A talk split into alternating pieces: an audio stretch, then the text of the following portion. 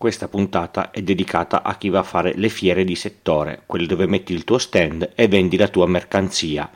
E ci va con un preciso intento, non vendere niente. Io sono Francesco Tucci, mi occupo di tecnologia da prima del Millennium Bug, dell'euro e del grande blackout del 2003. Sono sopravvissuto e sono qui per raccontarvela, in puntate brevi e facili, alla portata di tutti, con questo podcast Pillole di Bit da novembre del 2015. Venerdì scorso ho accompagnato mia moglie a una fiera dedicata alle attività manuali, patchwork, scrapbook, timbri, fustelle e tutti quei lavori manuali che attirano un pubblico prevalentemente femminile. Era a Milano. Lei ha fissato un budget da non sforare, abbiamo preso uno zaino per gli acquisti, l'auto, affrontata l'autostrada e siamo entrati. Tralascio il parcheggio. Quando qualcuno va in fiera lo fa con un solo intento, spendere va in fiere di settore del quale è interessato e pa- sa perfettamente che spenderà dei soldi e tornerà a casa con il suo piccolo tesoro. C'è chi, chi, entra con lo zaino, chi entra con il trolley del mercato, c'è chi entra con la valigia con le rotelle, perché sa che comprerà molte molte cose. Io l'ho fatto alla fiera del modellismo a Verona per qualche anno, alla Mini Maker Fair di Torino quando non esponevo, a Torino Comics e in un sacco di altri posti. Lo sai, mica compri un biglietto per guardare e uscire a mani vuote. Ma torniamo alla fiera di venerdì. Tra tutte le bancarelle, delle quali davvero non mi interessava proprio niente, ce n'era una che vendeva delle macchine particolari.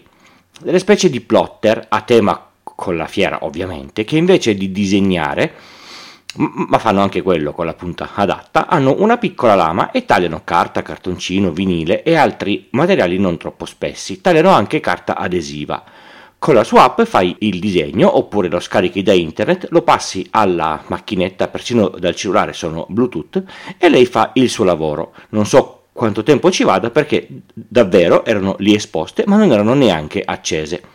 Tiri via il foglio e hai il tuo progetto bello tagliato da, da applicare sul, sul, tuo lavoro, eh, bigliettino, barattolo o quel che è.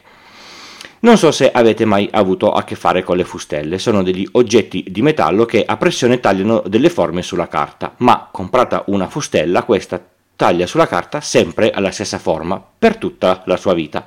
Se avete comprato un poffaloso Babbo Natale, ogni volta che passerete quella fustella nella macchinetta uscirà sempre il ritaglio di un, di un poffaloso Babbo Natale, non si scappa. Questa macchinetta è una fustella programmabile, se la vogliamo definire in modo banale. Per chi ha questo hobby è una figata pazzesca. Vi dirò, era persino interessante ai miei occhi. Vi, vi lascio il link nelle note dell'episodio. Ho guardato nello stand alla ricerca della montagna di confezioni di macchinette da difendere dalla montagna di acquirenti agguerrite.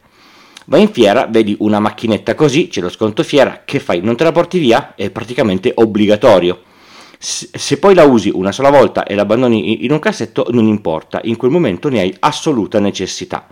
Dal mio punto di vista è come se fossi andato a una Maker Fair e avessi trovato una teletrice laser A4 a 300 euro o una stampante 3D pronta da, da usare a 200 euro, mia subito, senza neanche pensarci. E invece no, non c'era nessuna scatola, erano in fiera, presentavano le macchine, non le avevano accese e non le vendevano. Però se la volevi comprare, fino a domenica sera sul loro sito c'era il, il codice sconto del 10%. Non potevi neanche fare l'ordine da loro con la promessa che martedì ti, ti arrivava a casa tua. L'acquisto di impulso si è trasformato in una cosa molto diversa. Il budget è ovviamente stato speso in altro. Durante il, il viaggio di rientro si è rimuginato se la macchinetta fosse davvero utile per l'hobby. Poi esiste internet e si è scoperto che la si trova su Amazon e c'è un posto dove costa la stessa cifra del, della fiera con una marea di, di accessori in più. Intanto che i chilometri passano, durante il rientro a casa, la scimmia, quella che ti fa spendere tutti questi soldi, cala. Arrivi a casa che quasi sicuramente guardi anche se, se hai il posto dove metterla, non lo trovi e finisce che non la compri più. Ho vissuto una cosa molto simile a un Arduino Day a, a, a Torino. Un anno c'era la bancarella con le, con le varie schede. Ho speso 100 euro, forse più. Sono passati 10 anni e vi assicuro che alcune di quelle schede giacciono ancora inutilizzate nella loro scatola. L'anno dopo c'era il bigliettino con lo sconto fiera da usare entro tre giorni sul sito di Arduino. Non ho comprato niente. E dal posto della fiera a casa in auto ci ho messo meno di 20 minuti, non due ore come Milano-Torino. Ho avuto poco tempo per farmi passare la scimmia, ma mi è passata. A noi piace tornare con lo zaino pieno di cose da usare subito. Se vogliamo comprare online non ci serve la scusa di muovere i nostri culi pesanti per andare a cercare parcheggio, pagarlo e entrare in, in questi posti affollati pieni, pieni di, di gente Cari venditori che andate in fiera, è come se andaste al laghetto dove ci sono i, i, i pesci di allevamento. Pesci che magari non mangiano da un po', che aspettano solo l'amo con l'esca. Li guardate, li accarezzate e poi andate via a, a mani vuote, quando loro non aspettavano altro che abboccare per finire nella vostra cesta per essere arrostiti. Perché fate così? Perché non volete diventare ricchi? Perché non volete aumentare il fatturato? Queste cose io non le capisco, ma proprio per niente. Poi magari qualcuno è anche, è anche capace che se ne esce e dice eh, ma Amazon ci ha ammazzati tutti. No, siete voi che vi siete suicidati.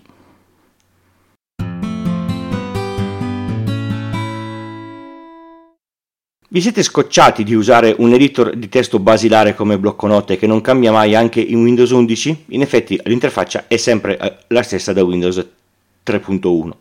Un editor di testo può fare comodo spesso, sia che prendete un appunto rapido, sia che scrivete un, un programmino semplice semplice.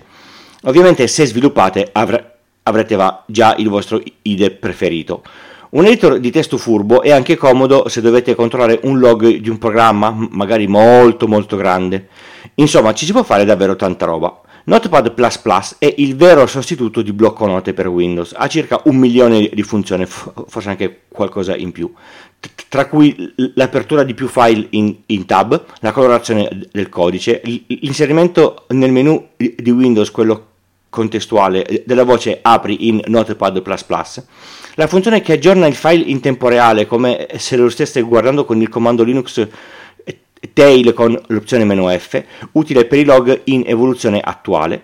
C'è la ricerca che funziona anche con le es- espressioni regolari, è leggero, potentissimo, anche in versione portabile, che potete tenere su, su una chiavetta e usare su un qualsiasi PC senza installarlo. Provatelo. C'è ah, ehm, un'altra cosa, è anche gratis, dove si scarica d- dal suo sito che ovviamente trovate nelle note dell'episodio. C'è solo per Windows, per Linux e per Mac ce ne sono altri, ce ne sono davvero tanti e sono tutti interessanti, ma non questo che non è stato portato su queste piattaforme. In effetti non so perché.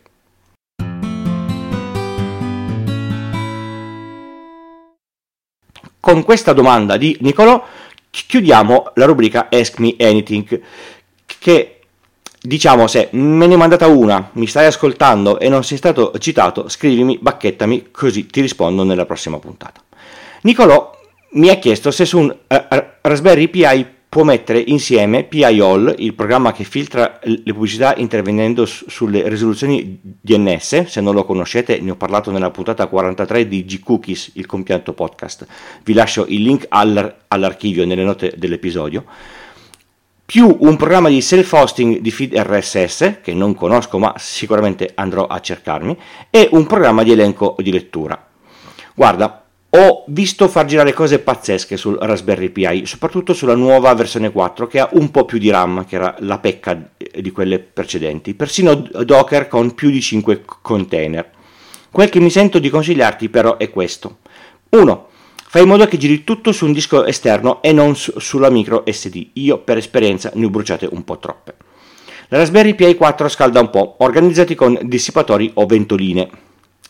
3. Prova Diet PI, è una distribuzione davvero interessante al posto di uh, Raspberry OS. Grazie a tutti per avermi inviato le vostre domande. Spero di essere stato esaustivo nelle risposte vi ricordo che potete sempre scrivermi in tutti i, i, modi che trovate sul sito per chiedere di trattare qualche argomento specifico. Se una roba è esageratamente complicata o fuori tema, se mi sento in, in grado di affrontarla con il giusto studio, posso tirar fuori una, una, una puntata. Avete ascoltato Pillole di Bit, questa era la puntata 207 e io sono Francesco. Vi do appuntamento al prossimo episodio tra una settimana, sempre lunedì, alle 4 del mattino, nelle vostre app di podcast preferite. Ciao!